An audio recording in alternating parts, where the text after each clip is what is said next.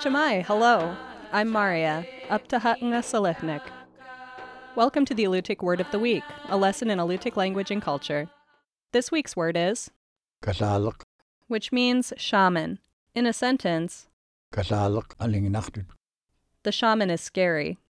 Alutiiq shamans healed the sick, foretold the future, controlled the weather, and recounted events in far off places. They acted as intermediaries between the human and spirit worlds, fulfilling the dangerous task of communicating with animals, ancestors, and supernatural beings. Shamans could turn themselves into animals or send their souls to find lost people. Contact with the spirit world was achieved through trances and with the use of special gear, including shamanic masks and dolls.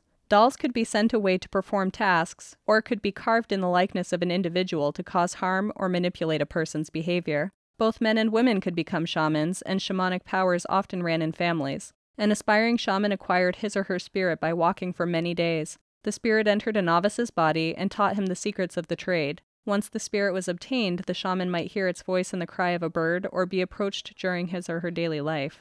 However, not all people who wanted to be shamans got called. Shamans often performed in the evening, dancing and singing as they communicated with the spirit world. Shamanic practices continued well into the 20th century. Elders recall their fear of powerful individuals who could heal the sick or cause great harm. People protected themselves with prayer. In the late 20th century, however, shamanism faded from practice. Shaman is a Siberian word incorporated into both English and Alutiiq. One of the common Alutiiq words for shaman, shamanak, reflects this derivation. That's the Alutiiq word of the week. The Alutiiq Word of the Week is produced at the studios of KMXT Public Radio in Kodiak, Alaska. Words are spoken and translated by Nick Alokli and Sophie Shepard. Lessons are written by the Alutiiq Museum with assistance from Kodiak Island Alutiiq Speakers, Alutiiq Language Club, the New Words Council, and Native Village of Afognak, with mentorship from April Laktonen Counceller. Lessons are published in the Kodiak Daily Mirror each Friday.